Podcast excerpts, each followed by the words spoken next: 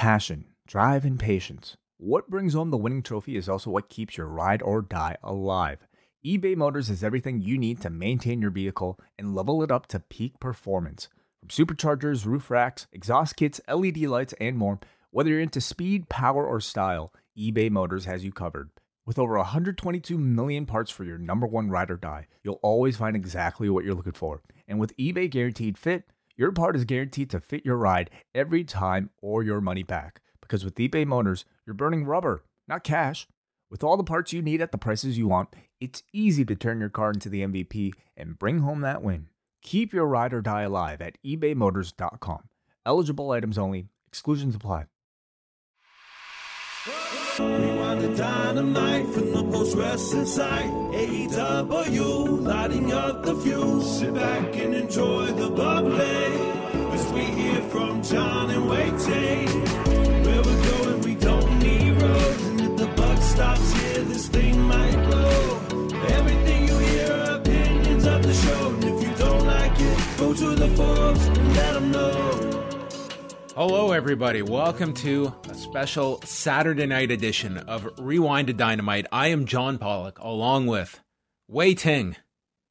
How are you, Wai? Are you ready for the Saturday Night Wars? Do you think you could handle this every week? Jesus Christ. How about a war every single night of the week?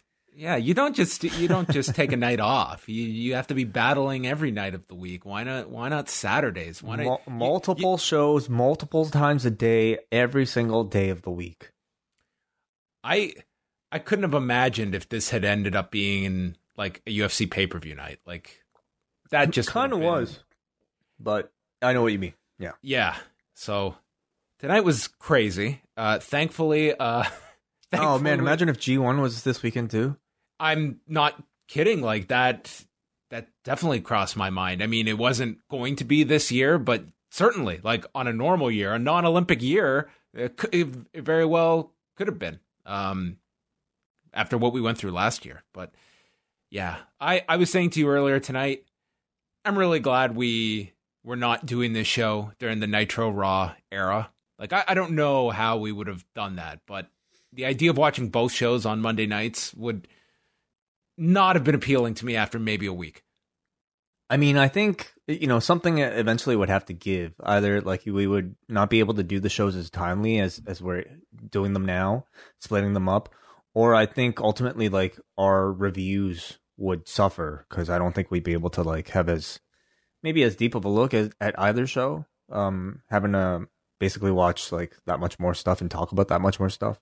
Maybe we'd get to the end of '99, early 2000, and then we'd uh we'd task Davey and Braden with uh, taking over Nitro. Oh, that sounds fair to me. Well, we have lots to discuss tonight, and we are going to be going through Dynamite first, and then uh, I've seen all of Takeover. Wai, what of Takeover have you seen so far? seen the ladder match. I've seen Pat McAfee versus Adam Cole, and I've, so, I've seen most of the main event, so I can speak a little bit about some of those. But uh, you know, uh, at this point, a quick plug for uh, Braden and Davey, of course, doing great work over at Up Next this entire weekend. Uh, you can listen to their post show right now, and if you really wanted to, you can even go back and watch along with them as they're watching NXT Takeover on their YouTube channel, youtube.com slash up next. Uh, and just a, another plug for those guys. Tomorrow they will be doing a SummerSlam watch along. So if you subscribe right now, it's all for free. Watch SummerSlam.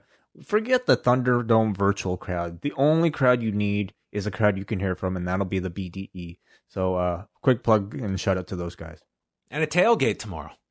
exclusively for their patrons. So yeah, uh, if you want to get drunk before uh, NXT, you know what? This year you won't even have to worry about getting a designated driver. You'll be at the comfort of your own home through through a Zoom call uh, with other NXT patrons or Up Next patrons, and enjoy that with those guys. Again, Patreon.com/slash Up Next for that. Yes, I, I cannot imagine what what state those guys will be in come uh, Braun Strowman versus The Fiend. Falls count anywhere. Uh, you know, um, they'll be in their own Firefly Funhouse. I bet. Yes, yes, it will be uh, falls everywhere with with those two maybe by by that particular time. But go check all of that stuff out. YouTube.com slash up next, Patreon.com slash up next. Uh, we're not going to do a uh, typical news segment here, although maybe later we'll just uh, quickly go through uh, some of the headlines. But we're we're going to dive into AEW Dynamite special Saturday night edition. And Wai, How how did you watch everything tonight? What was your kind of order of watching things this evening? How did it go? Uh, Dynamite it was the thing I watched first, and uh, it was the thing that I tried to watch earlier um, because they did advertise a 6 p.m. start time. Unfortunately, that was not the case because the what is it, uh, Miami Heat and uh, was it Pacers? Yes, that game went, went on late, so we couldn't even start until 6:30, and that pretty much like went right into the takeover um, kickoff, didn't it? Yeah, my, my plan was I was going to start uh, AEW at six and I was kind of curious what they were going to do because TSN here in Canada was going to air the six o'clock showing was going to be online on their app or on tsn.ca. So they technically did not have to wait for the NBA game to end. Uh, they were just going to be airing it online. However, I would imagine that there was probably an agreement in place that you cannot start the show until the American feed starts. That would be my guess because, I mean, they were even saying that uh, it would start after the basketball game because they probably don't want people uh, in Canada tweeting 30 minutes ahead. Well, I ended up watching it on tsn.ca and they basically picked up the TNT feed. So that's how I imagine it really works. It probably starts off from TNT and like, you know, even most weeks it broadcasts mm. likely from TNT and so therefore TSN probably wouldn't have much of a say about that. Well, there you go. Uh, so I ended up my my plans changed. Like once six thirty hit, I just started watching Takeover, and I just watched the entire thing through, and then watched Dynamite afterward, and uh, then was trying to watch some of the UFC before you called. So uh, it was a very very busy night. But let's get into uh, Dynamite. Uh, we had Jim Ross, Tony Schiavone, and Taz on the call, and immediately we are not wasting any time. FTR is in the ring, Private Party's in the ring, the bell rings, and FTR has a new manager it you know all felt really abrupt and but you know the understanding of uh, it, it, makes sense. You know you're capitalizing on a huge huge lead in with the nba playoff game. How did you feel about the selection of ftr versus private party as the as the match? Um i i mean it was fine. It, to me as i said the other night i think that the i, I would have gone with omega and the bucks first. Uh, and i don't think I, I don't think the placement uh, would have affected the this show and how it was laid out, mm-hmm. um, that would have been my choice uh, as the one to kick things off. I think the Bucks and Omega. Uh, I think that there would at least be a familiarity uh, with them, and you're going to get. I mean, they had a phenomenal six man tag as well, so I, I, you know, I, I don't think it was a major difference, but I would have gone with the six man definitely. I think I would have too. I mean, you know, this match was a perfectly good match uh, as well. So I think if as a sampling of for a casual non AEW viewer of like what AEW has to offer, this was good. But I, I, I do feel like you know with so, I think the having basically you know the Bucks and Kenny as a representative of what AEW has to offer to me might have been um you know stronger. Um they they are certainly like a part of the promotional material a whole lot more than Private Party or FTR. And therefore, I, am just thinking about, you know, again, the non AEW fan tuning into the product for the first time. Would they end up uh, with a better impression of, you know, what AEW represents if they saw the Elite versus, you know, this match? Um, ultimately, I don't know if it matters all that much. Like, you know, this was a good match. It was not like it was a bad one. And if somebody was curious enough to stick around to watch the wrestling, um, and this probably stood a decent chance. I really liked the match. Uh, it went 12 minutes, 52 seconds, and it was, you know, FTR really showing for 12 minutes and 52 seconds what a dynamic tag team these two guys are. They are just so enjoyable to watch doing traditional tag wrestling with all of their tricks and I thought it really worked with like Private Party. I thought this was one of Private Party's uh, better matches, but it was clear that FTR were really the stars of this. Um, they they would cut off the ring. Uh, they caught Marq Quen with this double clothesline when Wheeler was selling on the apron. Then Quen got tossed out of the ring by Harwood, and Wheeler misses and crashes on the guardrail. Cassidy gets the hot tag, and then they try to go for the slingshot suplex. Uh, Harwood does, and that's avoided. There's a pair of leapfrogs, ending with a spinebuster by Wheeler. Cassidy breaks up a cover, and then they catch Marq Quen with the Goodnight Express. Harwood gets the cover, and they note that FTR improves to 6 0. Uh, but the big story here is that Tully Blanchard is officially with FTR. Why officially? Because he got a goddamn jacket made. That's how you can tell. Yeah. When they attire when they invest money in creating a tire. Um, you know, this isn't just a one week thing. You spend money on a jacket. I mean, you could you, you can expect an association of at least a couple months. I think. Uh, you know, really hot opening match. FTR, like it's so interesting because like they're such a grounded style, but they work so well. I would say they work even better with high flyers than they do with like other types of tag teams because of that contrast. And uh, it was no different here with Private Party. I I think when I started watching this match, I was a little bit um, caught off guard just seeing Tully there because what that represents to me is that last week we did in fact see an official heel turn from FTR. They worked this entire match as heels, aligned themselves with a clear heel in Tully Blanchard. Um, and to me, it felt like we were missing sort of like a step in between of them explaining the the, the thing, and we would eventually get it on this show.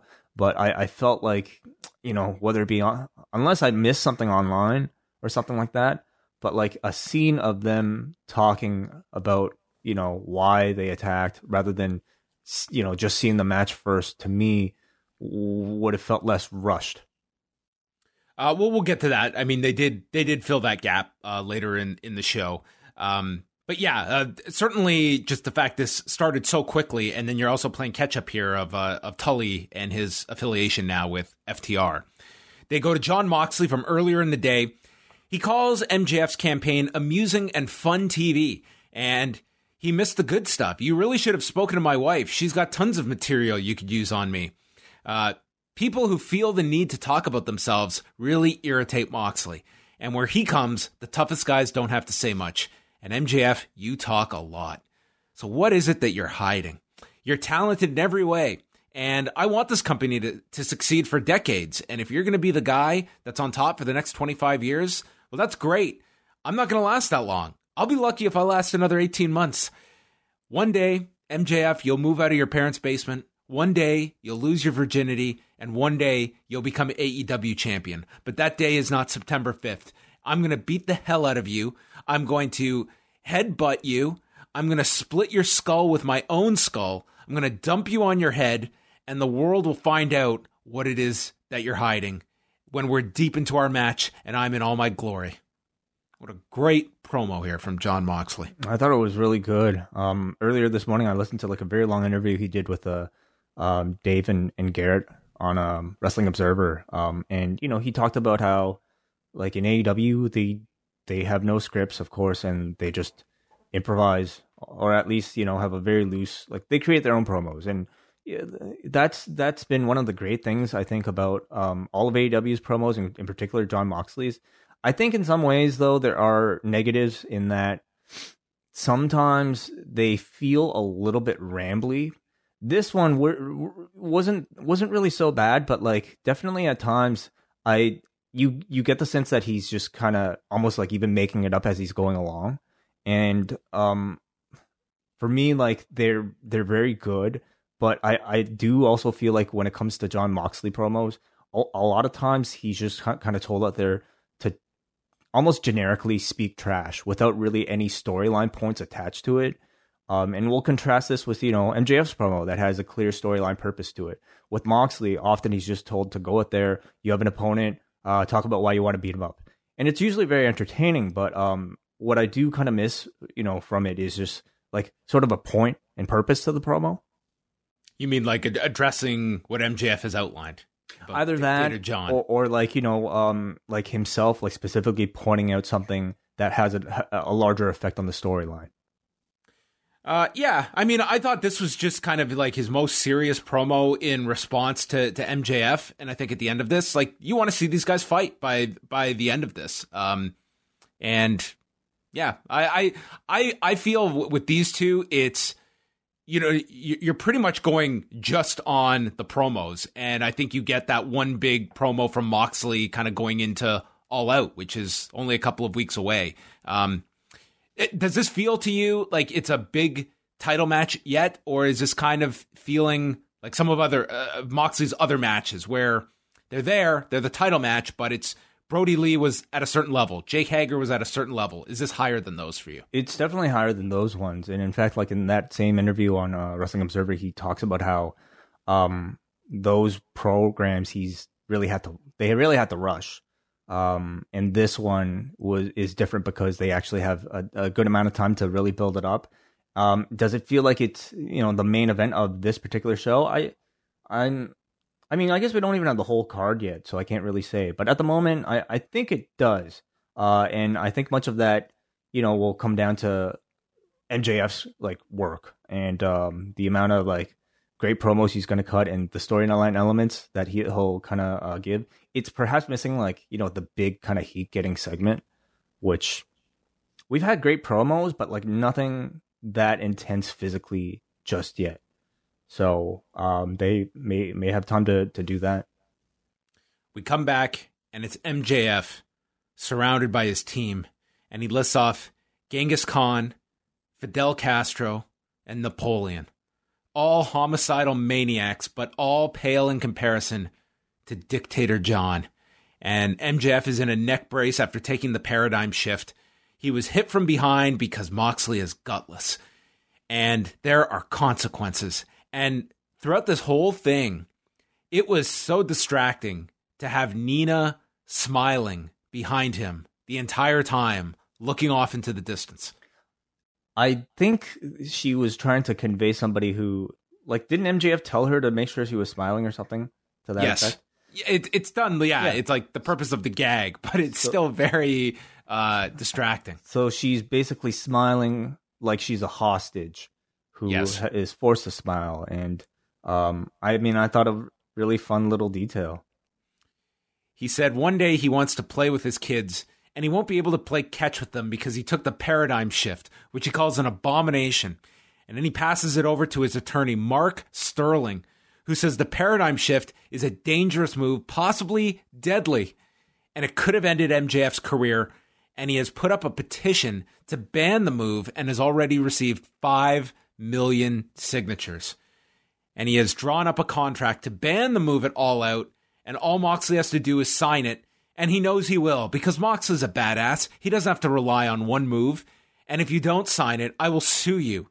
Our law firm has never lost. We'll take all of your possessions, and Max will take your title. I love this angle. I love the segment. Uh, it's really old school.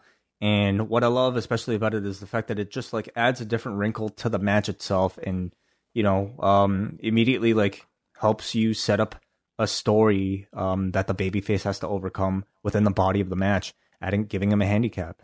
Um, I, this lawyer was fantastic. Mark Sterling. Yeah, oh, he, was, he was great. He was pretty great. Everything you want out of a out of a lawyer, like a just uh, an asshole. Mm-hmm. He played it to the tilt here. Like this, this would actually be great if Moxley comes up with a new finisher that's like so much more devastating and drops this guy and he's he's got to walk around in like a wheelchair for three months. Yeah, certainly. Um, you know, maybe that's why he brought brought over the Gotch pile driver. That that could be it as well. Um, At least for an air fall, you know, because he's going to have to do a bunch of things other than the the paradigm shift and go after the neck uh, of MJF as well. So this is great. I, I like both promos for, from these two. I think this uh, this program is coming along really nicely. And next week, the contract signing. Love if there's something, signings. if there's something I want to do away with permanently, uh, that I will get five million signatures to back up, it's banning contract signings. Wow, five million? You might you, you'll get that easily. Luchasaurus, Jungle Boy, Dustin Rhodes, and QT Marshall took on the Butcher, the Blade, the Fenix, and the Penta.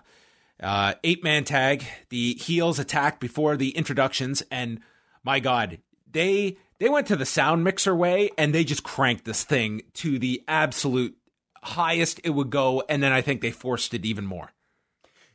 You know, compared to like previous week, like last week, of course, and then like all the other live weeks, I think it's it's definitely better. Are you suggesting, John, that they went overboard this week? I'm saying that there is sweetening. Uh, this would be diabetic. Okay, that's that's what they did tonight. Okay, my ears had cavities. It, exactly. Uh, it was also like super dark outside. Did you see like how late they? Uh, unless the sun's going down earlier now, but this, this to me it was is, unofficial. This was AEW dark. Uh, so wait, they would have taped this the day after, correct? The Thursday, yes.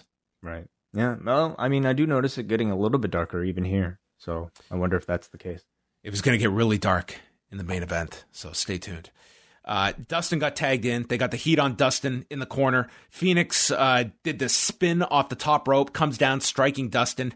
Uh, Jungle Boy had, had his Grand Metalik moment where he went for a suicide dive to Butcher. He did not make any contact here, like barely uh, grazed the Butcher. So he just got right back up, hit one to Fenix on the other side, and then a Tope Con Hilo onto Butcher and the Blade. This this dude doesn't stop for anything. Oh my God, no. Um, well, he's young. They recover fast. Uh, there was a spinning wheel kick by Luchasaurus onto Pentagon, followed by a chokeslam and standing moonsault. Like just all insanity here.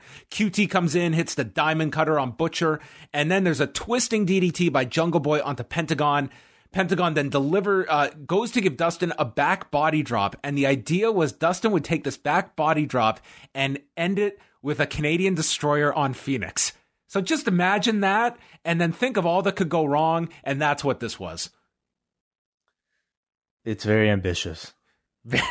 There's a lot of ambition going around in professional wrestling of late. Um, Pentagon and then Blade start arguing, and then Pentagon shoves the Blade into the roll up, and the Jungle Boy gets the roll up on the Blade for the win. Yeah, um, you know, really crazy, fast style of match. Um, Hit and miss. Yes. Yeah, you know, I'll say like because the styles of matches on this particular show were all relatively similar. I mean, main event aside, I suppose, but like all these multi-man matches, they're all like you know that indie style where everybody is going incredibly fast. Um, by the end of it, a match like this to me was a bit of a blur. Um, Jungle Boy definitely stood up, but I can't really like. I I don't know if I would say the same for like too many of the other people. Um, but you know, to me, of course, what stood out the most at the end of it all was was just the the angle that they shot. Yeah, so that was kind of the big focus here. Butcher and the Blade start arguing with the Lucha Brothers, and then Eddie Kingston comes out and he tells them all to chill. He said, We were all on the Indies suffering, now we're on TNT, and asks both teams why they aren't tag champions. They're better than all the other teams. They only lose when they're divided. And then he said, Words to live by. You, you're the butcher. He calls Pentagon the craziest luchador him and the Blade have paid all the dues, and everyone knows the last due is death. He respects and calls Fenix one of the best luchadors ever. He tells them all, come with me. And they have a group hug, and then Eddie Kingston winks at the camera. This guy was great. So great. I mean, it's our first time seeing him since the, uh, since I guess he officially signed a contract with, a- with AEW, um, at least on Dynamite, unless he's done dark stuff. I'm not sure. But it the fact that they are putting him immediately in a role like this as the leader of a faction, it's really good to see AEW like make the most use that they can out of somebody of his talents. It'll not only elevate Kingston, of course, but I think it'll ultimately help elevate Butcher and the Blade and even Penta and Fenix. Um, does this tell you that Pac may not be coming back anytime soon? Um, it, it means that they're not, I guess, holding their breath for it. But um, yeah, I guess they're just kind of moving forward here um, with Eddie Kingston in this role. And would you expect any other team or any other people to, to be a part of the faction like this? Or is five a good number? I guess so. I mean, it's it's yet another faction that we're introducing here, and I mean, on the one hand, I mean, it does give instead of having all these loose parts, it kind of gives every, like the New Japan. You have mm-hmm. your identity through your faction. It's just it's a lot of them. There's a lot of mouthpieces on this sh- on this show, and you know, you could argue for the longest time we talked about how necessary managers were that they serve such a great function. And here in in this company, it's almost like they, they have gone to the extreme. You may have too many, even though they're very good talkers, but it's there's just so many of them, and you're not seeing a Vickie Guerrero get uh, screen time, and you're not seeing Jake Roberts uh, every single week. And now you've got Tully in a much more prominent role, and now you have Kingston here, and Taz, and Arn. It's it's just a lot when you go through all of them. I think Kingston might be a different case though, because he's also a competitor uh, who just you know happens to be a great promo that can you know help speak for some of the other teams. Um, you might be able to make the argument that it you know AEW just has like a, a bloated roster, period, and um, well, I, th- I think Fenix being in the role he's in is very much evidence of that. I mean, here's a guy that is, you know, I wouldn't say lost in the shuffle, but he is someone to me that is, you know, number one, he's a heel at the moment, which is a tough role, I think, for Fenix to be in, uh, given this guy might be the most spectacular person on your roster. I don't disagree. Um, you know, I also feel like he, the, like the Lucha Brothers definitely aren't in the spotlight right now, but but I feel like if you want to pull that trigger, they can do it relatively easily, and I certainly see like if it's not going to be at the end of this year, like a year from now or whenever they want, Fenix being like a top baby face in the company if they wanted to. Britt Baker was with Rebel uh, working out, and Kip Sabian and Penelope Ford are making out. And Baker warns them of cavity causing bacteria from human saliva exchange and offers them free dental care for a year if they help her with Big Swole. Because Big Swole wanted a match with her, but didn't say what type of match. So Baker is suggesting a handicap match, and as well, Reba will do your makeup for a year, and this is what convinces Ford to accept this uh, this idea for a handicap match. She doesn't care about the dental care, but cares about the makeup. That's right. Yes, and Kip Sabian just wants to go back to making out. I mean, that's pretty much the extent of their characters at the moment. That is it.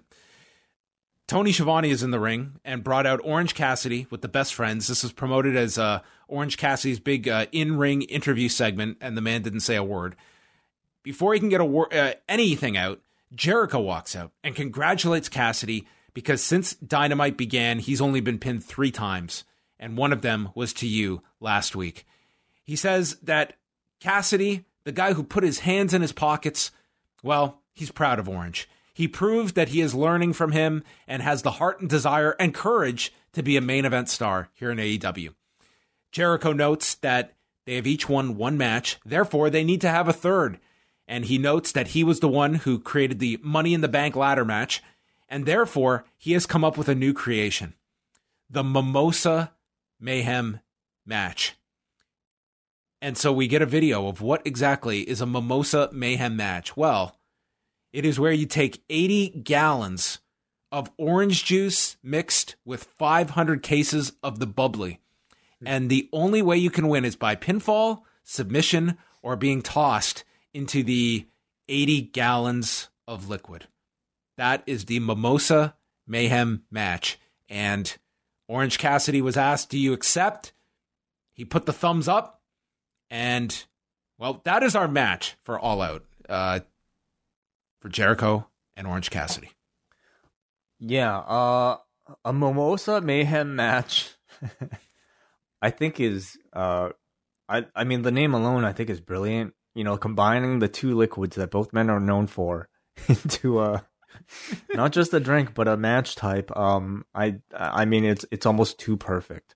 So uh, to uh, I I mean it, it, they needed a rubber match, and I think to to make it special, you needed to add a certain stipulation. And I suppose the the gag of like mixing the two drinks was too hard to pass up, and so you have this. I think it it'll be a you know good way to like advertise something a bit more of a, a spectacular for a pay per view.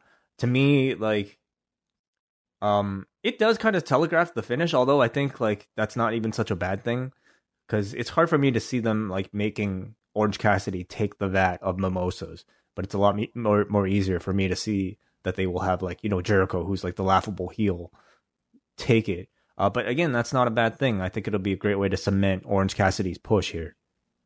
Yes, I just want to know: c- could you imagine? Hey, Chris, uh, Tyson's not going to be available at the pay per view. what the fuck? We shot this angle. What the fuck am I going to do it all out? Have a goddamn mimosa on a pole match? Wait a minute. uh, possibly, yeah, yeah. Um, yeah, I'm sure he he probably came up with this thing. So, I uh, he, I'm sure he he'd be happy either way. Does Tyson knock out Jericho into the vat of mimosa? Maybe Tyson is waiting in the vat of mimosa with like a with scuba gear the whole time.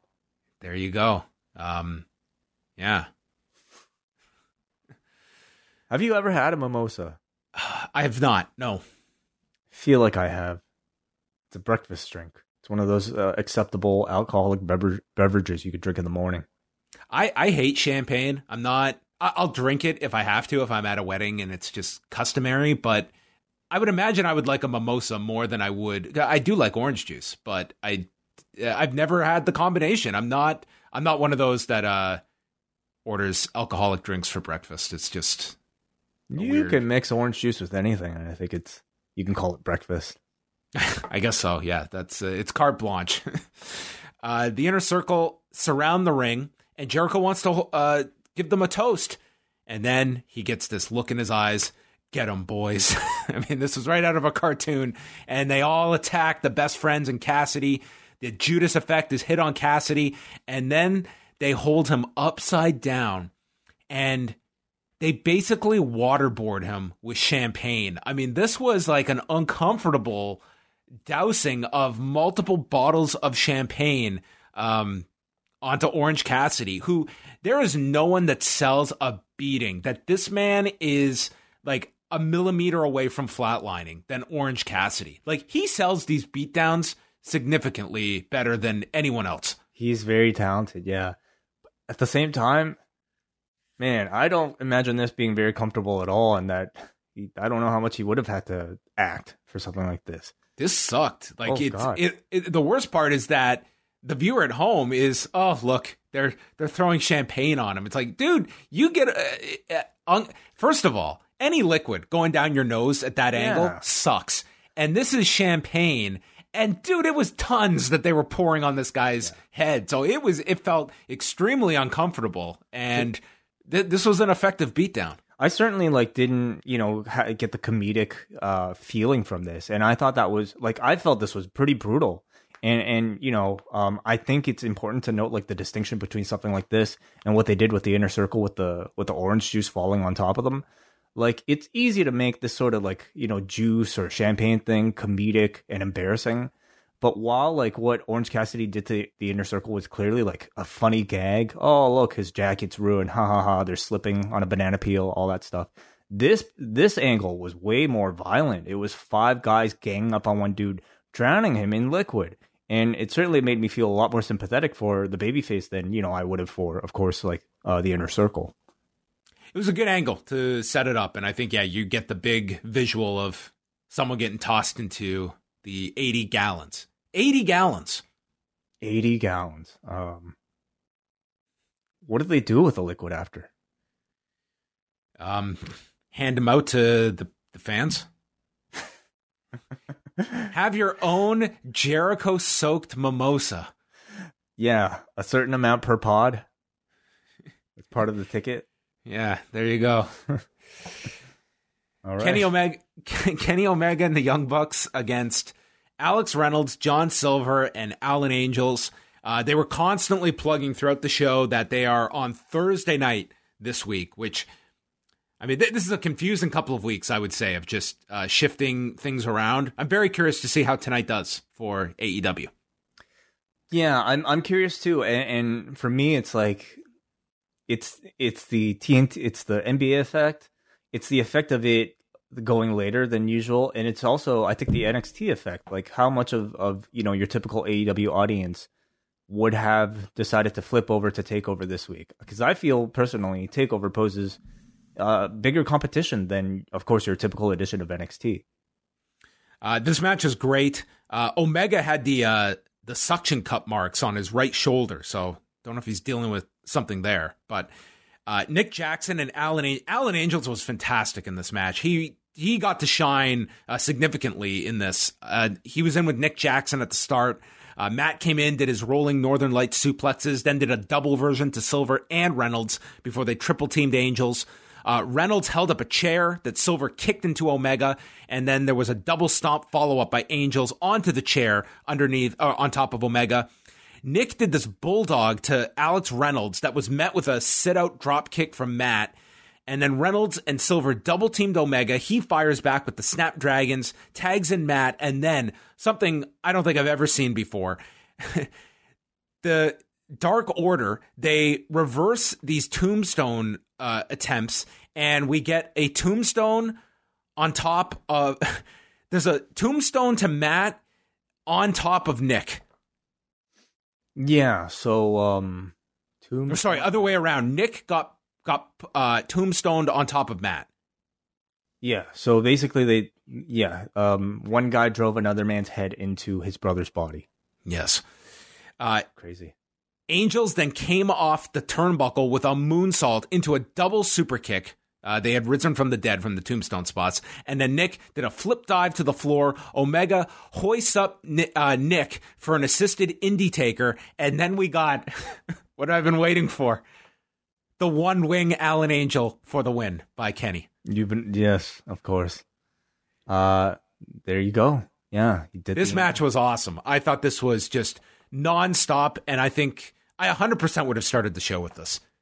It was a really fun match, and you know, gave you a sense of like the really good chemistry that um, the Bucks have have had with uh, uh, Reynolds and, and Silver. The- Um, the- these three Dark Order guys are great. yeah, they're fantastic. Um, so you know, it's um, it's nice to see that like despite them kind of being like the lackeys in the in the group and on BTE, they're allowed to wrestle like serious competitors in ring. Um, and I don't think it affects their characters at all. Like it's people just ultimately want to like see good, entertaining matches. Omega gets the pinfall and then he's yelling at Angels, who's down on the mat. Then he goes to get a chair. He sets it upside down and he goes to power bomb this guy onto the onto the legs of the chair. Matt moves the chair out of the way. Kenny is snapping and they're trying to talk him off the ledge. Yes.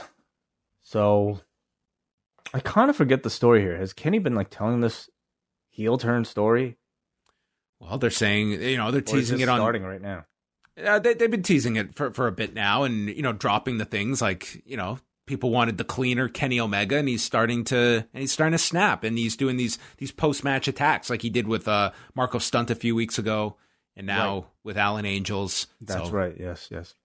He's, There you go. It's outside the spirit of competition once the match ends that he is taking things too far. Alex Marvez was with FTR and Tully Blanchard, and they promote that on Thursday there's going to be a gauntlet tag match to determine the title challengers at All Out, and it's been set up based on the rankings. The fourth ranked Natural Nightmares will take on the third ranked Young Bucks. The winner of that match takes on the number two ranked Best Friends, and the winner of that takes on the number one ranked FTR. Wheeler says they want to be the best. Blanchard said that the best need the gold, and we are learning from the best. And it was that line that really hit a nerve with FTR, and they've brought Blanchard on board. Tully says that what they need to do is get from almost, almost being the tag champions, almost being the best, to becoming the best, and everyone else will look up at you. That is where FTR is destined for. And Hangman Page then stumbles in and he accuses Dax Harwood of faking a knee, knee injury and attacking Ricky Morton. And FTR tries to calm him down. They hand him a beer. They say that the Rock and Roll Express had nothing to do with Hangman. That was our personal business. And on our tag team appreciation night, they turned our back on us and they had to do that. And Dax then explains, I had to fake the knee injury because after all those years of shit talking from the Young Bucks, I had to see if they trusted us. And when I injured my knee, it was you that helped me to the back. They said that when Hangman Page and Omega beat the Bucks uh, back in February, you leaped out of the Bucks shadow when you did it all on your own, and all of that could be undone if they beat you at all out. We have the utmost respect for you, and they're going to face off next week in this gauntlet match, and they're basically talking Page into basically uh, want to face them instead of the Young Bucks. Yeah, it continues sort of like um the rift that Page is going on between uh he and, and the elite and you know at this point FTR firmly uh separating themselves from the Young Bucks and wanting to but wanting to pull Page onto their side as I mean as opponents in the future but ultimately for like I guess the the respect and sanctity of t- uh, pure tag team wrestling i- is the sense that I get. Um I first of all I love the fact that like you know because of this ranking system like AEW can do a gauntlet match that makes sense that doesn't have to rely on um you know random order like i love the idea that it's three and four versus and then the winner gets on to face number two and then to, to number one it's it gives people a reason to, you know, want to be ranked above somebody else other than, you know, eventually going for a championship. I guess it does beg the question, why doesn't the first ranked team get a title shot anyway? Well, it's like Tully said about uh, you got to be able to cross that threshold. You're almost the tag team champions, but you got to do that one little thing, and that means winning one more match. It's it's fine. I, I, I like it. I think it's a good good way to set up a gauntlet match. I I don't really like FTR's like explanation. I think this turn has been unfortunately a little bit convoluted. Of like God, I even forget that Dax Harwood had like had that knee injury, and him having to explain that he faked the in- knee injury just to see who would be on his side. It does make sense, but like it's one of those things that like I feel you really have to rack your brain to remember. Oh yeah, he did that, and therefore he did this. Rather than I think like something that's a bit more clean and I think you know easier to just like a moment where you just say, okay, I could see why he turned on this person. It, it, it I, I I didn't really like it.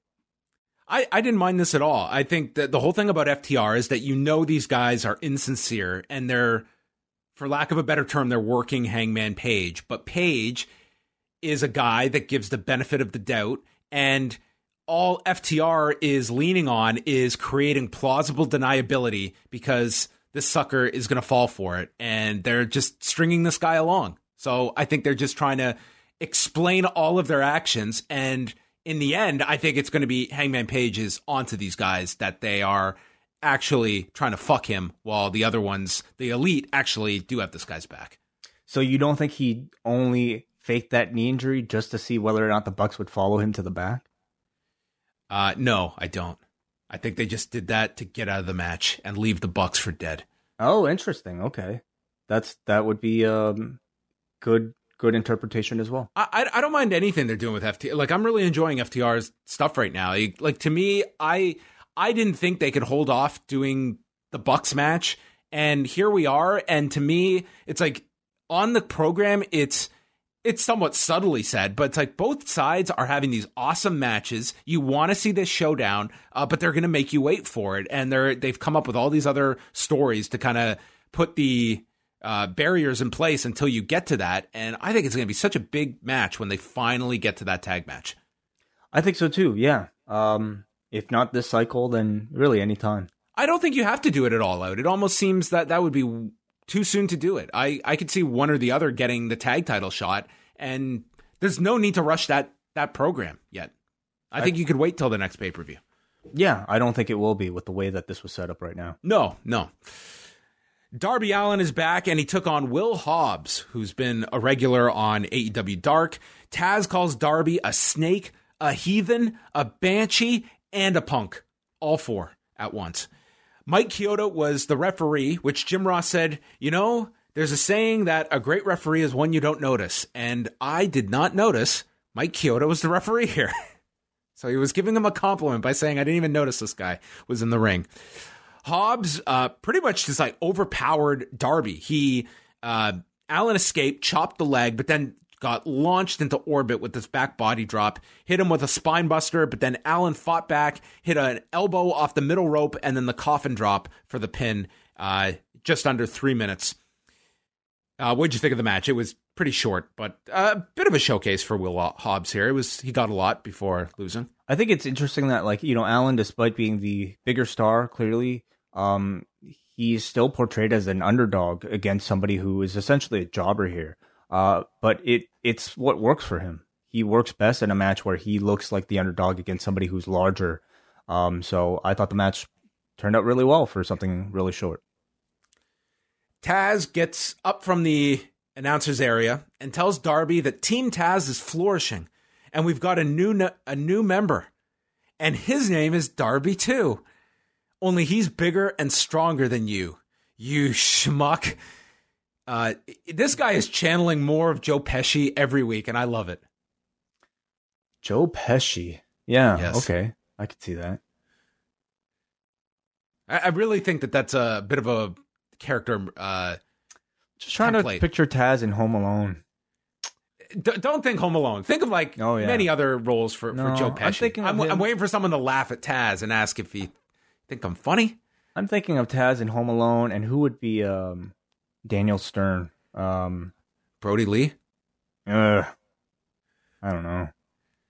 I'm tall and skinny. Darby could be Macaulay Culkin. Oh, I made Well, you might get the real disappear. you could. Give, uh, how long until Macaulay Culkin actually makes an appearance in AEW? Oh, he's probably been invited. I mean, he ditched WrestleMania after Goldberg won the title, so maybe maybe he's looking at AEW as a as an alternative I once wonder if he's crowds watching. get back. He might. He might be watching every week. Yeah, I mean, he's used to being in empty spaces, so come up with a gimmick match for them. Uh, so out comes Ricky Starks dressed as Darby Allin, and dude, I I thought this looked so lame. What? I thought this Oh. was awesome, dude. Uh, th- Where I, where this was going, I was like, man, this is this looks really dumb. oh, this was amazing. so he cuts this silly promo about eh, just mocking Darby and living his nightmares. I like skateboards, and you shred my back open with those thumbtacks because life is a joke. And all the while, Darby is paying attention to him. Brian Cage jumps him from behind and hits him with the FTW title. And Starks charges the ring, pours water on the man, and says, I don't need face paint to be somebody, and I'm always going to be better than you, Darby. They attack him with the skateboard. This poor guy gets beaten with this skateboard every other month. And then Starks climbs the turnbuckle and comes off the second turnbuckle with the lamest coffin drop. And that ends uh, the segment as Darby was just beaten to a pulp here. I thought this was great. As soon as like you know they revealed that it was Ricky Starks doing a Darby Allin impression, um, I thought it was hilarious. First of all, um, him trying to do like emo kid, like Him trying to do Darby was very entertaining. it was very funny. And then what I loved most about it though was as soon as the attack took place, he discarded the comedy and got into a super super serious, uh, again very violent, like type of promo and and and beatdown, and it showed to me like again Stark's versatility as a performer. Um, his ability to not just be able to do comedy, but then to convert it into a very serious angle uh, at, at the next point. So, in a short amount of time and a very, very few short amount of appearances, I feel like Ricky Starks has just shown so much. Sammy Guevara came out during the commercial break and he had his cue cards that read, Dear Matt, I want to say I'm sorry. I'm sorry I put you out. I'm sorry you can't catch chairs. And then, not only do we get a different message, we also get a different colored font. I'm sorry, Sammy is an idiot. Sammy is about to be broken. And at this point, Sammy notices wait a minute, these are not my cue cards. But he just can't help himself by revealing what the next messages are.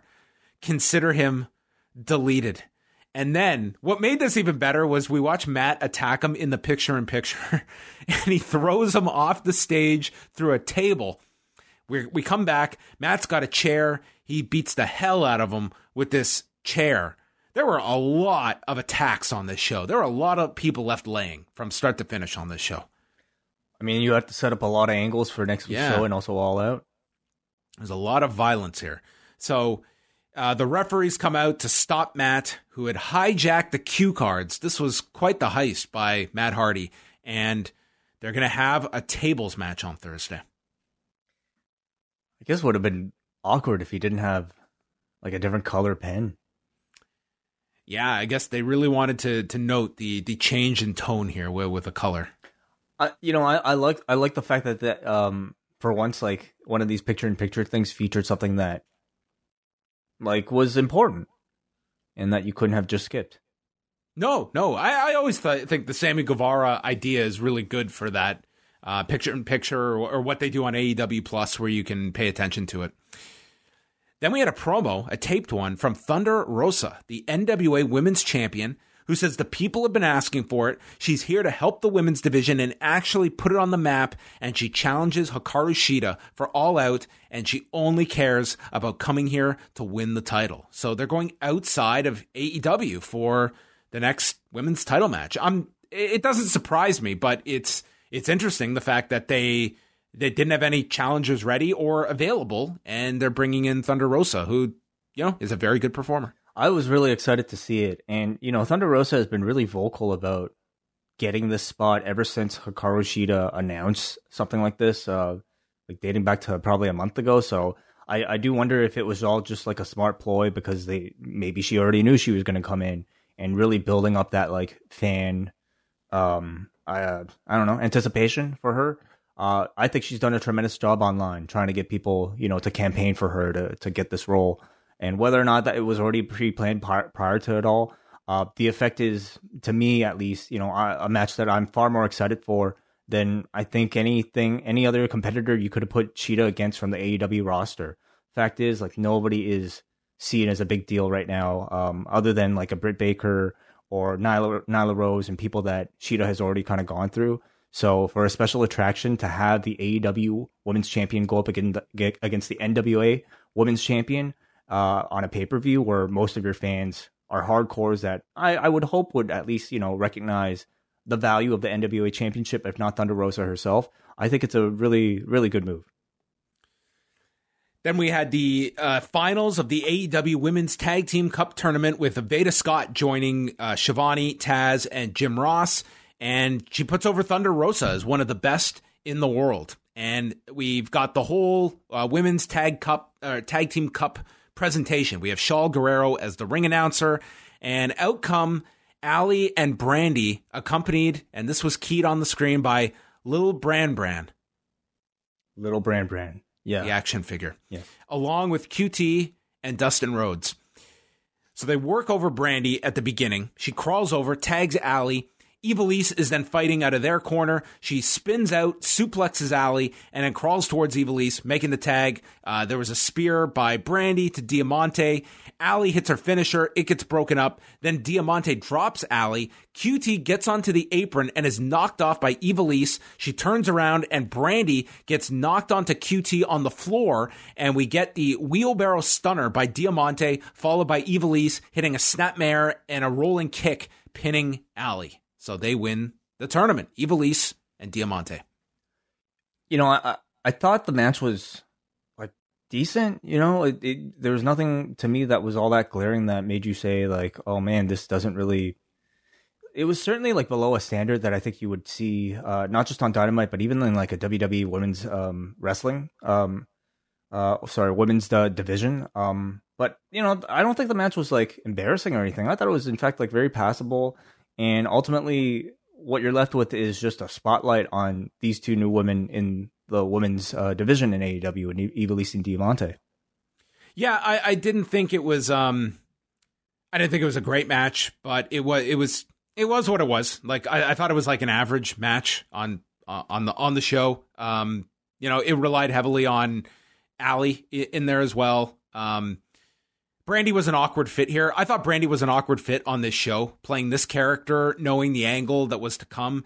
And that's kind of been the story of Brandi. Like she's her character is all over the place. It's very hard to define what her character is on a weekly basis. Why? Why? Why? Like why? Because there's be weeks competitor and also you know person's wife.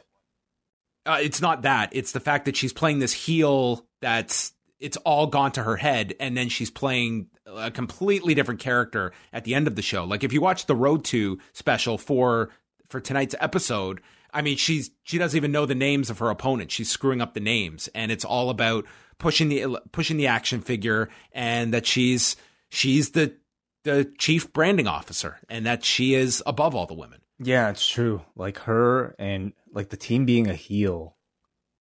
When you have Dustin team. and QT who are not heels, but they're aligned with Brandi, who is a heel. Allie, we don't really even like Allie at first was like playing, you know, the gold digger with uh, QT, and that's kind of been minimized now, and it's more the focus is on Brandi. I think it's just it's just a lot going on that I think it's it's certainly not a streamlined story and is kind of all over the place. And maybe tonight's angle is a hard reset on all these characters for the Nightmare family.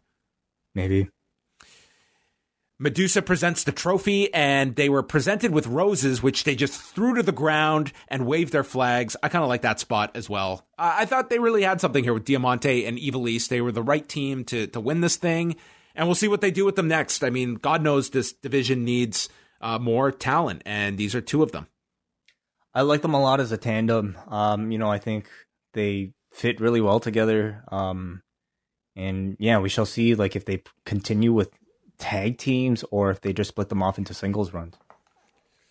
For Thursday, they are teeing up. Chris Jericho will be back on commentary. There's the tag team gauntlet match with the Natural Nightmares, the Young Bucks, Best Friends, and FTR. Matt Hardy against Sammy Guevara in the tables match, the Jon Moxley MJF contract signing, and the handicap match with Britt Baker and Big Swole, uh, presumably with Penelope Ford and Rebel involved, I guess. Uh, yeah, yeah. Or at least Penelope Ford. I think uh, it's a three on one. Three on one. Okay. Cody and Brodie Lee for the TNT Championship. Uh, they make their entrances.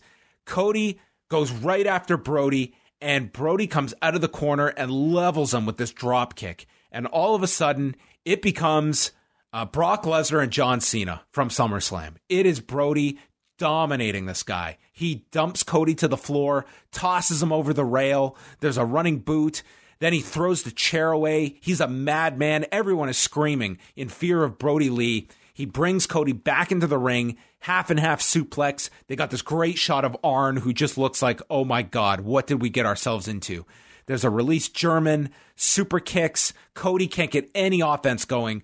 He power bombs him twice, discus lariat, and he pins Cody in three minutes and 10 seconds. They showed the shock of the members of the audience, Sonny Kiss looking stunned. This was like a one sided beatdown by Brodie Lee. I love this booking. You know, if you're going to try to make an impact and put a guy over, uh, this is how you do it. Brodie Lee, like initially when they announced the match, was not a choice for a title change that I really saw coming. And I wonder if that's simply because you know, like Dark Order has been um they they've been doing a whole lot more on the show, but Brodie Lee himself hasn't felt like a very big threat in a singles competitor um like setting. He he's just been more so somebody lurking in the background and really even this title challenge kind of came out of nowhere, but what a way to make a statement, you know? Um and him winning in this fashion totally makes him legitimate again after that Moxley loss. Even like the comedy on BTE, I don't think really holds back the group at all. In fact, I would say BTE has really allowed somebody like Brodie Lee to really find an original personality, and it's helped flesh out the personalities of the mem- other members of the group. And now you've given him in ring credibility by putting him a, a, a belt on him, defeating a three month long inaugural champion in Cody like this. Uh, and, and the closing angle, of course, was great too.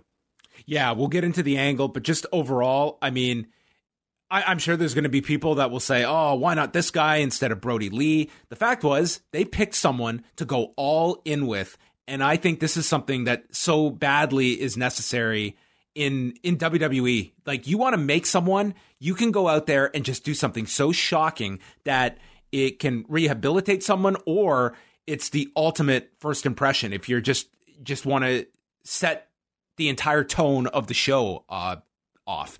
Um, why why do you think somebody would complain about it? Because I mean, isn't the purpose of a belt like this and booking like this to give somebody new a chance? And is Brodie Lee not somebody who is new? He's not I young, get, but he's new. Uh, well, that would be that would be the argument. It's like you have a ton of talent, and I'm not disagreeing with this. I thought that they did a great job here, and they feel that, like to me, this was a huge angle. They can come back with uh, any number of scenarios after this, whether it be the rematch, whether it be the Dark Order against the Nightmare Family. Um, so the angle itself, uh, Dark Order comes out to celebrate. Schiavone is tasked with going to talk to Brodie Lee, and Lee says, "No one thought that they could do this. No one believed in me or the Dark Order. People like Tony created this monster, meaning Schiavone, not Khan, and this title brings the power." A stretcher is brought out for Cody. You've got Arn, who is just fantastic of everything in the post match. He's asking Cody if you can hear me. Cody puts the thumbs up like he's Orange Cassidy. And then the Dark Order approaches, and Arn tries to fight them off, and they beat down poor Arn. Brodie kicks him. They bring Cody back on the stretcher, and Dark Order tips him over. And Brodie's got a black bag, and we don't know what's in it and he blasts Cody over the head with this bag and he poses with the title. They bring out Dustin and QT, who have been beaten down and are just laid down with Cody like these are sacrifices. And then finally, Brandi runs out and she's shielding Cody. and they set Anna Jay on Brandi, and Anna Jay chokes out Brandi with a rear naked choke. The announcers were phenomenal here. Taz calls it a new world here in AEW. They reveal inside the black bag are the broken pieces that made up the old version of the TNT title that Brodie Lee had last week. And Jim Ross says, A new day has dawned, and what does the future hold? This to me was like AEW having eight months to go back and redo that closing angle that everyone hated last year with the Dark Order and do it in a more meaningful way. And I thought they achieved that. Oh, I totally agree. I mean, I'd almost forgotten about that that entire thing, but um, I think you're approaching it now with a more legitimate leader, of course, in Brodie Lee, um, and uh, again, a more fleshed out Dark Order. I can actually name every member of the team at this point. So um, this was fantastic, and Brodie Lee delivered on the promise. We know what he meant now by I'm going to give the old one back to you. Yeah, I mean, it all tied in together. I think that this sets up number one. Um, you know, you should should Cody like what Cody do you do with Cody at all out? That's what I thought too. Like coming back in two weeks for this pay per view is almost too quick. I think okay, is it two weeks? Let me just It's see. two weeks from tonight. Two weeks from tonight. Wow. Okay. Uh, yeah, that might be a little bit early. Um, I I think the the show calls for some presence from him. Uh, but you know, I certainly I think they're going to do the match on the pay per view. you think you'll they'll do immediately Cody versus uh Brodie Lee. Eh?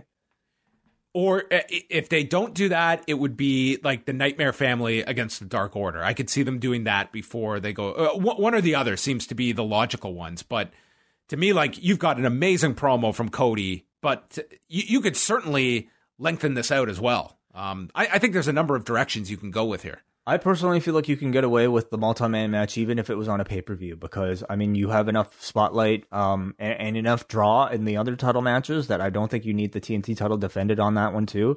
Gives a bit more chance for like in storyline for Cody to recover from injuries and you save this title rematch for like another big edition of TNT uh, of, of Dynamite itself. Yeah. So huge angle to end the show off with and taking the TNT title off of Cody. Um, and you know, really doing a huge angle with with Brodie Lee. So Great, um, great angle. I, I really didn't expect them to do a title tw- switch on a Saturday show, but I, I love the idea. It tells the audience that you can't miss any episode of Dynamite, even the ones that aren't on Wednesdays. yeah, and very ballsy to do a match layout like that for Cody, one of your top baby faces. Um, you know, we saw it with Cena a few years ago that, you know, again, it was really trying to establish Brock by presenting a match that you would never have assumed you would see, like just so one sided. And I, I kind of like deviating. And I mean, it was great for Brodie Lee. Cody is Cody's Cody. Um, I think you've given him a super hot program uh, to come back with uh, ba- based on whatever the follow up is to all of this. Mm-hmm. So that was Dynamite overall. Wai, uh, what'd you think of the show? I thought it was a strong episode of Dynamite, and again, I wouldn't really have expected it. Uh, you know, I if they if this was, uh, I would say maybe a more low effort Dynamite. I don't think I would have been all that surprised, given you know the fact that it was on a different night and they're going, they are kind of going up against NXT.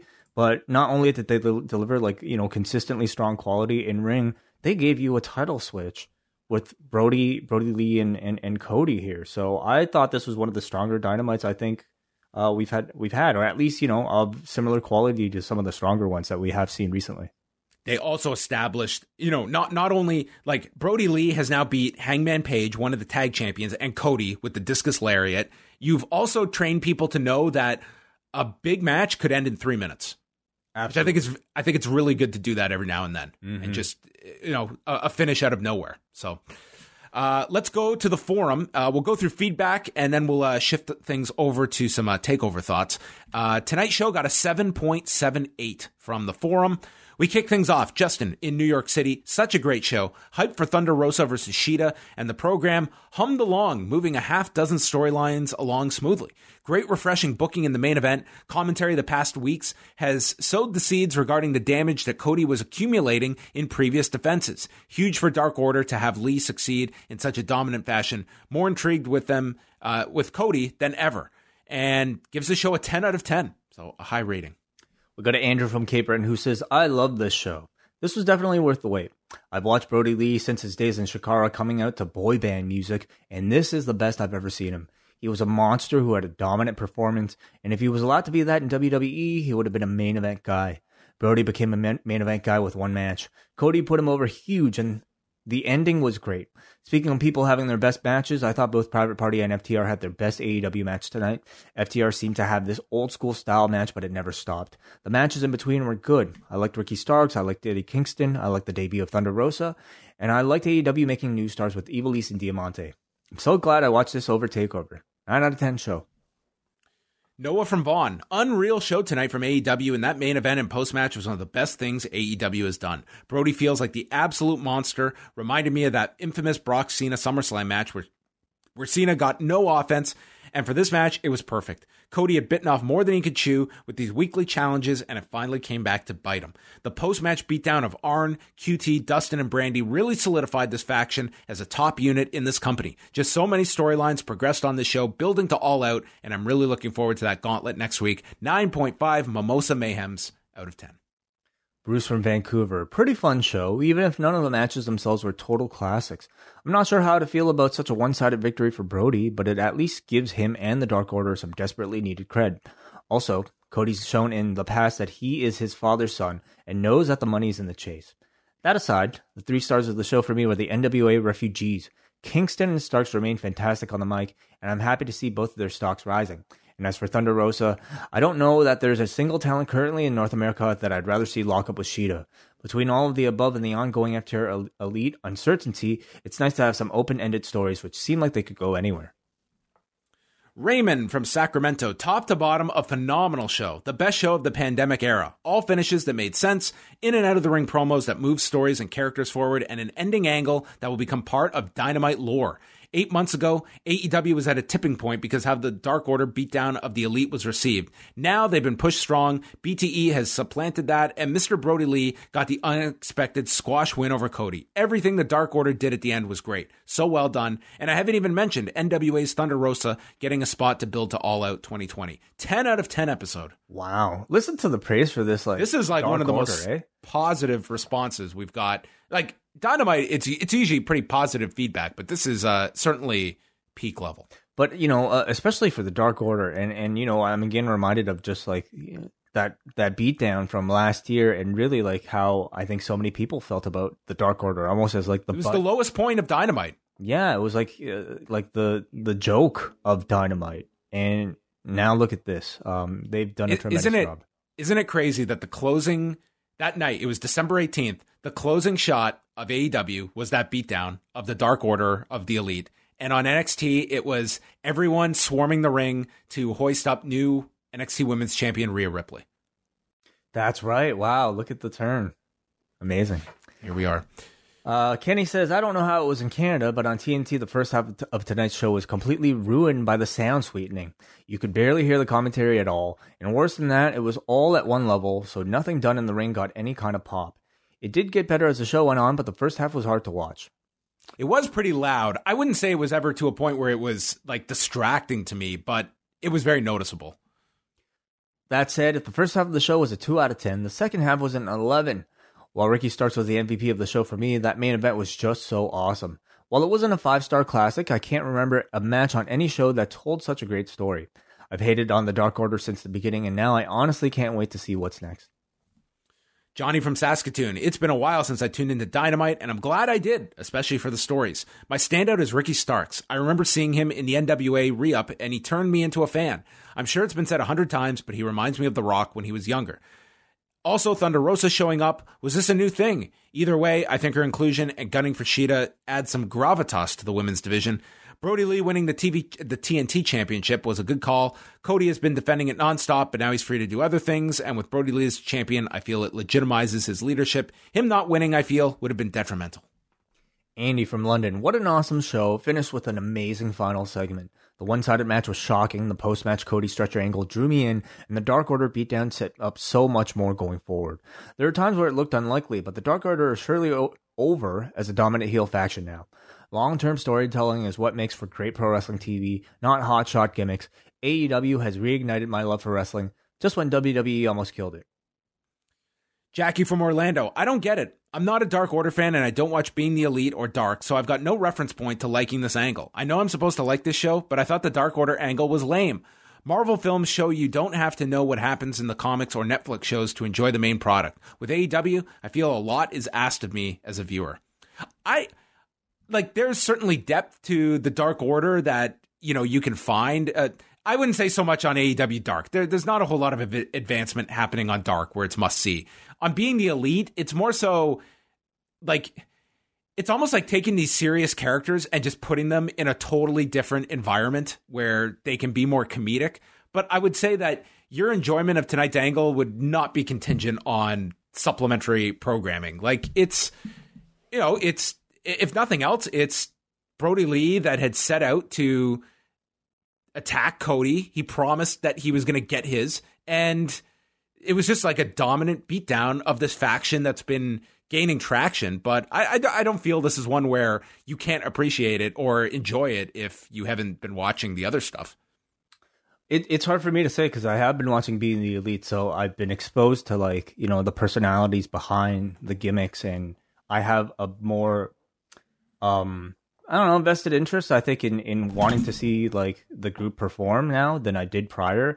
And I do like think about like what, what Jackie is saying and, and how back then, you know, in December, I mean, it was a very similar style of beatdown, John. And that was at a time when I knew nothing about the members of the Dark Order. Um, and I, they were nothing but sort of like a caricature of a, I don't know, a cult, which on Dynamite they are still kind of presented as. So, um, I definitely do feel like there is something where they can be integrating the two personalities a whole lot more. Um, I definitely feel like they could be showing a lot more of the Brodie Lee character on a Dynamite. Same with you know uh, the other members of the Dark Order. Uh, is that all for feedback? Yeah, I think so. Okay. All right. Thanks everyone for your feedback. Let's shift over to Takeover. Um, what you have seen so far of the show, Wai. Um, What's what stood out for you? Uh, you know, really everything I watched stood out. Um, the ladder match was uh, very brutal, and I think um, delivered on the I don't know the violence and the standard that you would expect from a NXT WWE style ladder match. Um, Pat McAfee, you know, um, really impressed. This was not Lawrence Taylor versus Bam Bam Bigelow. Um, he is clearly a man who is training in professional wrestling, has incredible athleticism that you know, is probably suited well for pro wrestling, um, and has a good mind for being a heel character. And that to me was the thing that maybe stood out the most. Um, he might have topped DeAngelo Williams for the ooh, best debut. Yeah, remember that. Did DeAngelo did DeAngelo Williams ever, you know, cut promos like Pat McAfee though? No, no, he didn't do promos like him, but he was just like what a had that guy just decided to go into wrestling, he would have been phenomenal. Um, but just uh, didn't have an interest in it. But what a what a one night he had at that Slammiversary event. I guess watching it for me, like it does beg the question. Okay, the guy can do it.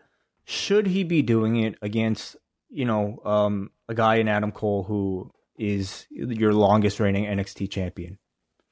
Um, I, I definitely th- think that there is that that line of thinking that okay here's a guy that even in storyline like he's never had a wrestling match and he's going 50-50 um, the caveat being like here is a world-class athlete that played in the NFL so it's not like we're taking a guy out of the crowd that's going competitively with Adam Cole. And I think your audience today like they are further ahead on that curve that I think understand what this is and can get into the heel that he's playing and also appreciate the fact that this guy is an athlete and gets added points because of the fact that you could see this guy took it seriously and was willing to do everything. But as much praise as Pat McAfee is getting, when that match was over, it was Adam Cole to me that I, I thought was the, the standout. And I think that a lot should be on his shoulders for laying out that match and being the quarterback, pardon the pun, um, in that match. Like they they built around several key things for Pat McAfee, and I think if you were in there with a less experienced or lesser talent, I don't know if it would have come across as smoothly as it did. I think Adam Cole was a, a big reason for that being such a success. And if a similar outcome occurs tomorrow night, I'd be saying the same about Seth Rollins. Like you have two really great talents that are in, you know, very tough positions with people that lack experience. Certainly, absolutely, yeah. Um, I thought that match ended up really being really good, and uh, the main event, of course, was uh, not necessarily surprising. You know that they would do the t- title change, um, and it resulted in like a really good war between the two. That uh, in order for for Kross to get it, but it it serves up for a great chase for Keith Lee. Yeah, just looking at the results here, the pre-show, it was uh Breezango defeating Danny Burch and Oni Lorcan and Joaquin Wilde and Raul Mendoza in the number one contenders match. They were just really limited by they had seven minutes. Um, Raul Mendoza, I mean, he was going to use every minute possible to stand out, and I thought he did in that match. Finn Balor and Timothy Thatcher. Um, this, you know, if you like this if you like the Timothy Thatcher style, uh, Balor was someone who could work that style. And I, I really got into this. I like this as a change of pace. Uh, they went 13 and a half minutes. I thought it was a really entertaining match. It ended with uh, Balor, who had been uh, favoring his ankle throughout the match, which Thatcher was working on, finally hitting the coup de grace and 1916. And this probably sets him up for something bigger coming out of this takeover um, beyond this. But I, I really like the match. I look forward to it. It's the one I'm, you know, probably looking forward to uh, the most of the ones I haven't seen. So yeah, yeah. Um, I mean, the ladder match it, it was violent. They planned out a lot of different intricate spots involving the five of them, and even Candice LeRae, who I thought was a nice addition for the spots she was in. I've just. I think when it comes to, especially with multi-man ladder matches, I feel I've just I've hit my quota. So I don't know how much these matches are going to have an impact on me, but I, I, can appreciate the effort that goes into these and the amount of damage that these five are doing as well to get these matches over. I just think it's very tough in this day and age to hit that bar of where we've seen everything in these these ladder matches. But it was a it was an intense 21 minutes, and I would say doing a ladder match in front of uh, the N extras it would be better than the crowd reaction we got on Friday on SmackDown in the uh, in the Thunderdome. That's uh, that's what I was thinking about. I mean, you know, say what you want about like this whole N extras thing, but like, I definitely prefer it to canned audio in front of like blank staring fans on a Zoom call. Um, they, I thought the the extras in the um full at Full Sail added a whole lot, especially to the reactions to this match. And they did up Full Sail a lot differently, like with the the triple X logo at the beginning and the big mm-hmm. pyro display at the beginning, um, and really got to shine for Killer Kross's entrance. Like that thing. I mean, granted, it's it's not the same as if they could pull that off in a, in an arena, but it still looks really damn cool that entrance. Yeah. Uh, and Io Shirai Dakota Kai, have you seen that yet? Not yet. I love that match. I thought that was a really fantastic match that these two had. Um, Main event with uh, Keith Lee and Karrion Kross. Um, I thought it was good. It, it, didn't to me get to the to the great level. Um, they went 21 minutes 50 seconds. Uh, Karrion Kross wins the title. Um, maybe a little bit surprising, but like you said, not shocking. It's you know I think it's a pretty high standard now for an NXT Takeover main event. Um, these two have you know, it, it, this was also a match that you're not playing to Keith Lee's strengths. It was him selling for a good portion of it.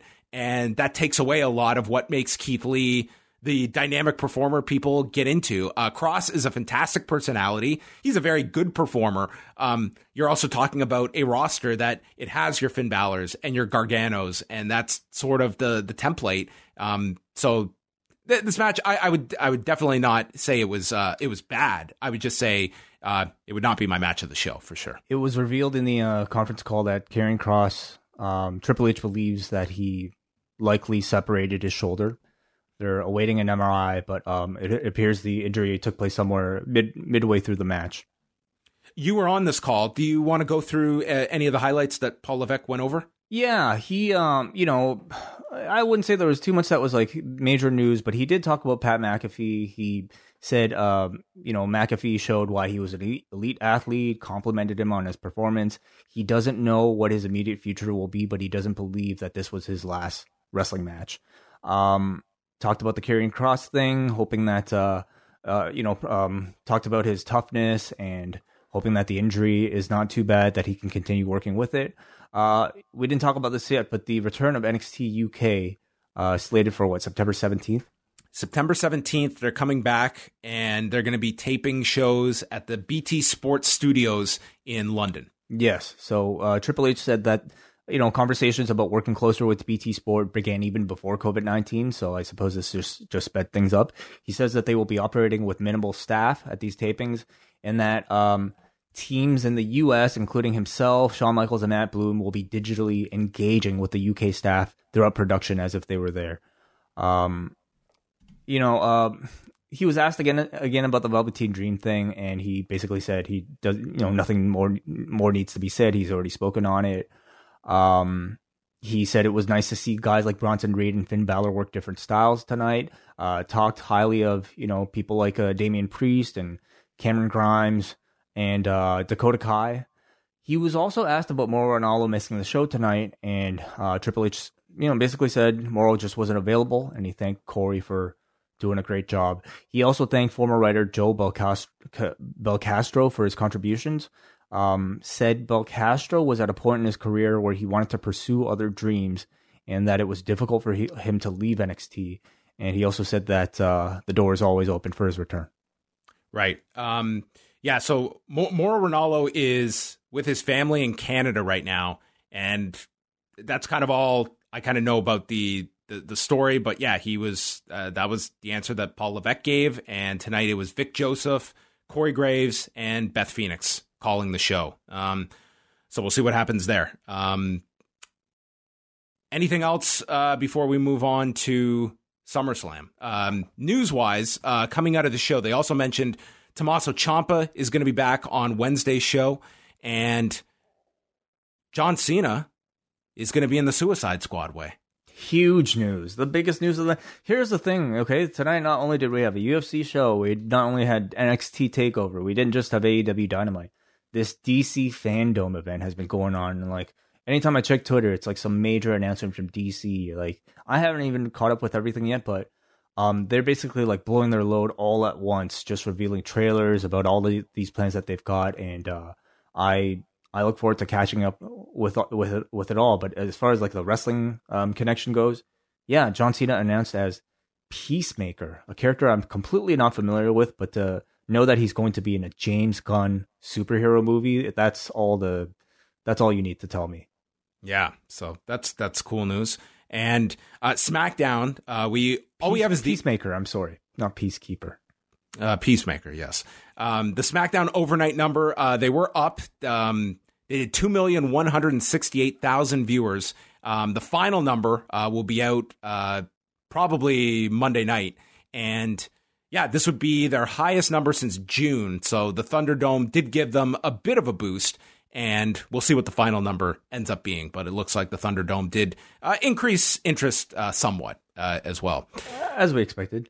Yeah, I think everyone thought that there would be some interest. Um, I, I still believe. I, I don't think it's going to be uh, spread out beyond a week. So unless the show just gets better, I mean, you know, ultimately. Well, well, that's it. That's uh, again, I'm just saying the Thunderdome itself. I mean, if show quality improves, sure, but I think the novelty of the Thunderdome, at most, there will be some more interest on Raw, but I, I don't even know if that's going to be the case.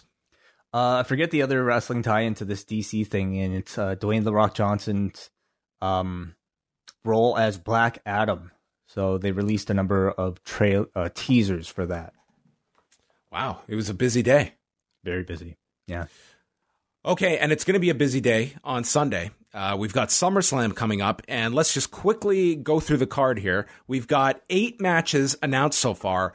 I would be surprised if we don't get some added on tomorrow. I mean, there's a two hour kickoff show alone. So um, if they don't add any, I'll be a very happy man if we are talking about eight matches uh, beginning at wherever they do the first kickoff match and we're, we're done by 10 o'clock. I mean, that would be amazing. Really? Like, come on, do everybody a favor. Certainly do your um, virtual audience a favor and really just tell them to show up at like 6.30. Give them a break, okay? You've seen how tired these people get already for a two-hour show. You don't want to exhaust them by hour three of this SummerSlam. So I wonder I wonder if they tinker with anything as early as SummerSlam because I think like the audio was the biggest complaint on Friday. I have to imagine. You know, the question, of course, is how much time they've had to really tinker with things between you know Friday and Sunday with the crew Yeah. that I'm sure at this point is already quite exhausted, having to set this thing up and also do all their practice runs. Uh, so we shall see. But um, eight to me sounds like it's plenty. So we had, uh, let's start here with uh, Drew McIntyre and Randy Orton for the WWE title. I think this is the most interesting match on the show. I think they've done a really strong job building this thing up. Um, and I think that you can certainly make the argument that Randy Orton has been the top performer in this company for months, that you could put the title on him and you could set up uh, the the rubber match with Edge because you've won a match, I've won a match, mimosas.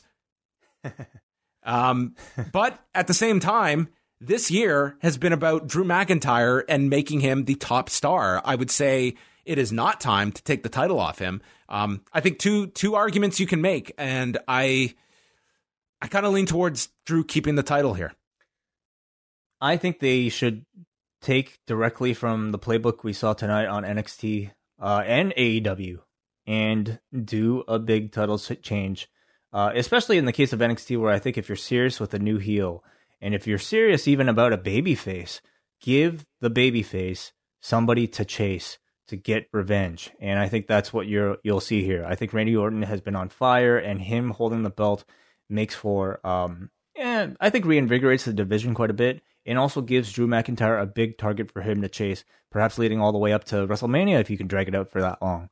Uh, so I think Orton is too good of a of a contender to just extinguish in, in one match. Well, I don't. I I see Drew potentially come. Well, we've also got payback next weekend. So, I mean, if you're going to do a big angle, uh, this is certainly one of the candidates to do it with. Um, because you've got to come back next week with, with a pay per view. Um, and, and it could very well be that we get some kind of non finish uh, in this match because I don't see it in the Universal title match. That I think has to end. Uh, this is the one. This is match number one. Yeah, And they have no other contenders for Drew setup. It's like it's Orton and I mean they kind of extinguished last. It's like Orton, Rollins. You've already done with Drew. I don't know if you want to revisit that so quickly. And the draft is not till October when you can, you know, kind of uh, re-engage and f- flip the roster members. in hindsight, I feel like they really could have played their cards a little bit better, and maybe you could have done the Bayley Sasha tag team match on this show and do the double, you know, uh, title defense for payback, just so you could spread the singles de- title defenses a little bit more. Um, because you're right, like payback, we don't really know what the singles title matches are going to look like, and I don't think it's any excuse to like give a fuck finish on a, uh, SummerSlam, which is arguably a bigger show, although that doesn't mean a whole lot these days. Um, but it'll certainly like leave your like a really sour taste in your audience's mouths if you're just gonna do a fuck finish on this one just to delay the thing to next week. And they really do have the the ultimate way to do the the fuck finishes with this retribution angle. Oh God, talk about a way to like make a bad situation even worse. Ugh. Because if you're going to do this big thing and they shut down the show or something, like that has to be the last image of the show. And I think that would be a really tough way to end the show. Do us a favor, Retribution, if you're listening to this. Shut it down at the kickoff so we don't have to sit through the rest of it. If you're gonna shut it down, shut it shut it down early. Yeah. I. Yeah, I'm really torn on this one. I really, I'm not going to have a negative response to whichever way they go here. And for all we know, I mean, this could very well be one where we don't really get a finish and they come back with this next weekend. What main event? I think Drew and Randy has to main event. And you think we can get a non-finish for a main event? Mm, Of course. Yeah. Oh, God. Yeah. I would, Yeah. it w- wouldn't be my preference, but I, It's man, got, it's got a main event. I mean, the tagline is you, you know, you don't see it coming or whatever, right? Oh, that's yeah, the finish you won't see coming. Uh, Street Profits against Andrade and Angel Garza for the Raw tag titles. Um, I am not torn about this one. Um, this one can go either way, and that'll be just fine with me. I really don't care at all uh, about this one. Um, they spent a lot of time doing the poison thing.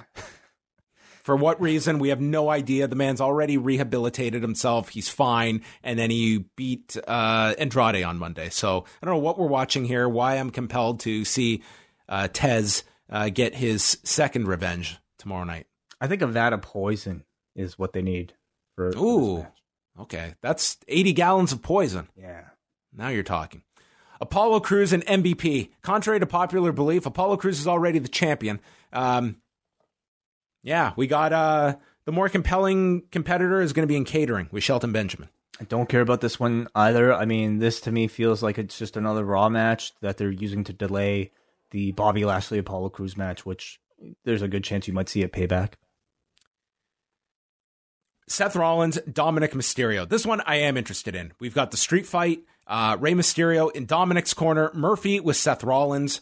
Um, I have as much interest in this as I did with like Adam Cole and Pat McAfee, where I was really intrigued to see what they pulled off. And I think that, again, this is going to be one, uh, probably not uh, the same kind of uh, layout as we got tonight, but I, I have faith in this match that it's going to get a lot of attention and preparation ahead of time. That Dominik is going to be put into a light where he's going to shine, and you've got the addition of Rey Mysterio as well, and you will have all the bells and whistles that a street fight can provide. So I'm not too worried about this one. Totally agreed. I think the story has been really strong. I think Dominik in all the appearances we've seen him has like more than delivered. I think what's been asked of him. Um, and I think this will probably be no different. Um, so yeah, I also look forward to seeing how the story progresses and how good Dominik Mysterio is at this point. How do you? How does this one end? Yeah, good question. Actually, this one might be a bit tough because can Dom? I mean, With Rey there, I think it changes it because had this been the original match, it's just the one on one match. I could have seen like Seth wins a really hard fought match and Dominik kind of gets over in losing, that he puts up a fight with this guy. With Rey there, I think it's a lot tougher to beat Dominik after Rey literally had his uh, flux capacitor, whatever the hell's going on in his eye, um, and the gigawatts inside of it that uh, were were just rolling on the floor at the last pay per view. This man needs to get some modicum of revenge, doesn't he? Yeah, yeah, yeah, and I think it's for that reason. And I think I, I do see Seth Rollins uh, winning this one probably by cheating, um, and then it's ultimately setting up for Tag match the next week. uh, I guess a tag match, or you know, some some form where Rey Mysterio could ultimately get that revenge. Yeah. Uh, the women's title matches. So we have established that it's going to be Bayley versus Asuka first. And that's right, right? Yeah, Yes. So Bayley and Asuka first, followed by Sasha Banks versus Asuka. How many titles is Asuka leaving SummerSlam with? I think one. Uh, I think it'll be the Raw Women's Championship from Sasha Banks. Uh, I think she loses the first match, and then goes on to win the second to end the night strong. And in fact, like, can you see the Banks match even main eventing? No, I don't think so. I think it's possible, but yeah, I'd probably say Orton McIntyre over it. Um, What do you think? I'm with. Uh, I, I'm with you. I could, I could certainly see where Sasha is there in the corner and helps Bayley, and then Bayley doesn't do her part, and Sasha ends up losing. Man, we're, we're everything we're laying out here could be like some really contrived finishes, oh yeah, guaranteed. and I'm hoping they don't go. It's it's kind of the WWE mentality you get into of okay, we've booked this match. How do we get out of it uh, by by not hurting anyone or hurting the loser the least? And it just instead of just what we saw tonight that worked so well, Brodie Lee and Cody. There was no oh, this is going to hurt Cody so much. He can't stand to lose this. It's like no, we this week's story is the balance of power is so far in Brodie Lee's favor. How is Cody going to respond and come back to this? And I think that's something that so often promoters are so scared to do because it's this idea that oh my god, Cody's dead now. It- the complete opposite is true. Agreed. Yeah. Um, I can't even begin to imagine what craziness you'll see in some of these finishes. Which takes us to Braun Strowman and The Fiend in a Falls Count Anywhere match for the Universal title. Is this the end of the road for these three? These two? Holy shit! I hope so. Um, I don't see where they can go. I mean, they've already been to the swamp. They're gonna go do a falls count anywhere match. Um, I certainly don't want to see an- another match between these these two. It's already been too much. Uh, but now Are you you- putting the title on the Fiend? yeah, I think so. Ooh. Because um, I think Braun's just not been that great as a champion. I'm not going to say the Fiend is going to be that much better, but I think it'll be better than Strowman. Yeah, I I don't know. It's uh, my biggest complaint of this feud is that the title has been attached to it. I think people would be a lot more forgiving if this was just its own thing that was detached from everything on SmackDown and just like the classic Undertaker program that it was removed from the title picture and he was just fighting the um the science fiction character of the month. Um but we're fighting for the title here. Um uh, I I don't know what this will be. I'm not looking too highly on either of these two as champion coming out of it. What role And- does Alexa play? Uh, she's got to get involved, certainly, and She's got to help the Fiend win, right? or she helps Braun win. What after she got military repressed? Yeah, which Stockholm syndrome do you think she'll succumb to? The person who uh, kidnapped her and stuck his fingers down her mouth, or the person who military pressed her? I think, regardless, we're getting Alexa as a heel, and the question is, who is she aligning with? They've done little hints of the Fiend, like as this baby face against Braun. Um, I could, I, I could see, yeah, Alexa leaving with one of these two and with the title. So I think Alexa plays a huge factor in the finish of this. I think Alexa playing like you know, sort of like a Sister Abigail type attached to the Fiend is, at the very least, visually interesting.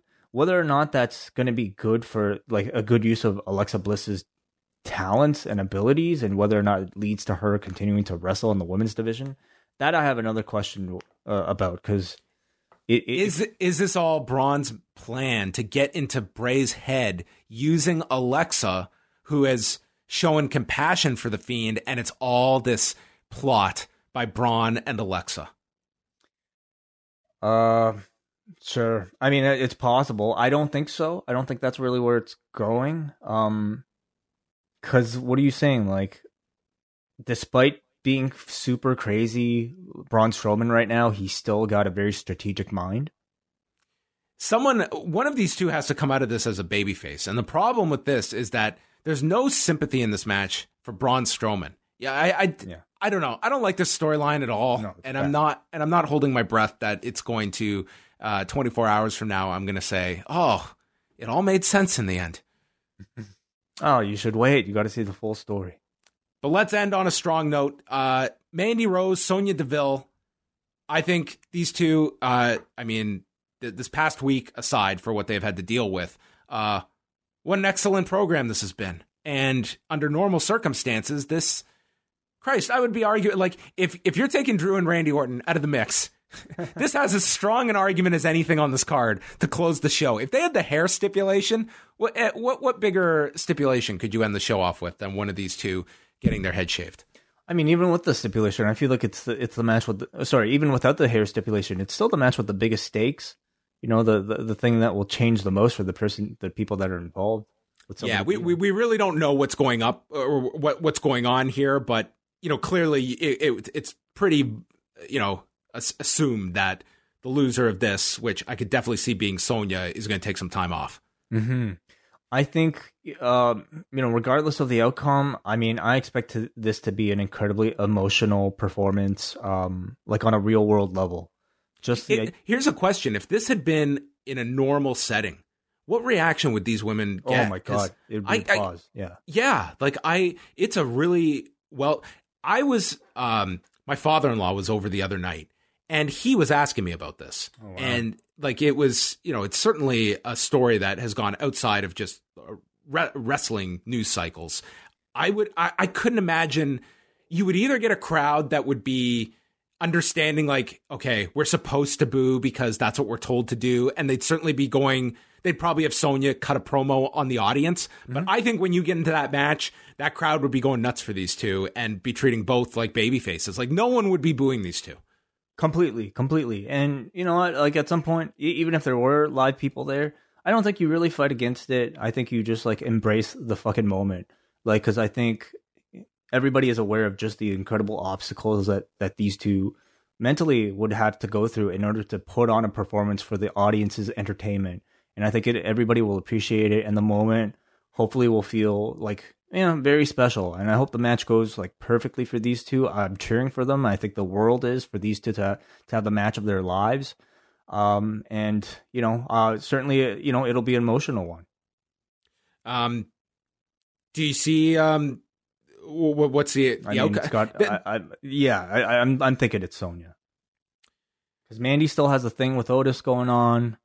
Um, you know, yeah, It's the only thing that makes sense, but I mean, who knows? We'll we'll see. I hope they have a good performance because I mean, I, I think that these two, it's been a great storyline. Like they have been they have been working on this story since when did this start? February was when like the Otis stuff started, and it led to you know Sonya being jealous and. You know, and Sonya has just been such a breakout performer this year. So I, I really hope that this uh, this match goes well. Um, and it's a tough like that we've talked about how hard it is in the performance center. What we watched on Friday, I I would say is a harder environment to have a good match in. it definitely will take people like some getting used to. Um, and I think it'll take like all of us to get used to it, just even watching it, because it's super. It's it's it's in some ways even more awkward than like an empty arena. Well, they got to figure out the crowd noise. Like whether it's you're just taking artificial noise to enhance the match, something like that, that needs to be figured out because Friday's run through, like to me, that that cannot be the the the the bar of where it's set. Like I think you have to make adjustments off that. Agreed. So that's SummerSlam. Um, yeah, s some some stuff I'm very interested in. Other things I'm totally cold on. So it's a it's a very uh, it's a very strange card. You would figure like if they're gonna announce any matches that they would do it, you know, like I don't know, the night prior. It might be just the day of, especially if if it's just kickoff matches. Like I can just see that getting revealed on on Twitter and stuff throughout throughout the day. There might be impromptu matches for all we know. I mean, um, we'll see. But you know, so, some notable stars that are not on this. Um, this did not lead to. And granted, we do have payback next month or next week, so some Okay. stuff could be held off, like Corbin Twit- and Riddle. The Twitter saying that um the kickoff is at Five. It's supposed to be at five. Has oh, weird. changed? Okay, yeah. The Twitter's um this tweet saying six o'clock for the kickoff. Uh, Hmm. it's saying we've got a full slate of SummerSlam Sunday programming coming your way, and don't miss the action tonight, starting with a kickoff at six p.m. That'd be great news for me.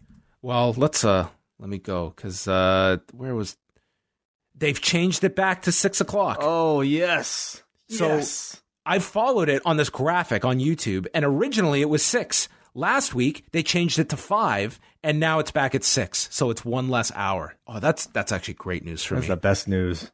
Li- Listen, the the, the, from five to seven p.m. i- It's a very difficult time period. So thank you, thank you very much, WWE. This has made my day a lot easier tomorrow. So six o'clock.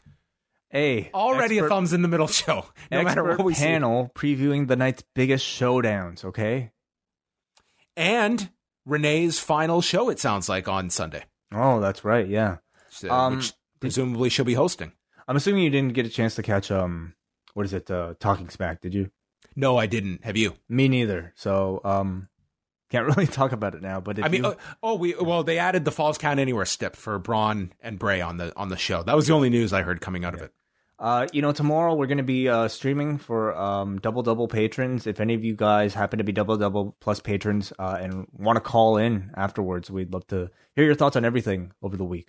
Yes. So uh, we look forward to that. We'll be live right after SummerSlam concludes. So uh, we look forward to joining or hearing from all of you on the SummerSlam post show. So thanks to everyone for tuning in. You can go check out Up Next. And uh, thanks to everyone for um, checking out tonight's show. And uh, Wai, for your help uh, on the site tonight, for Eric Marcotte, Braden, Davey. Uh, there was a lot of stuff to cover tonight, so I was glad we were able to uh, tackle so much of it. And it all starts again tomorrow night at 6 p.m. Eastern Time. I'm so excited right now. Awesome. Enjoy the tailgate everybody. Good night.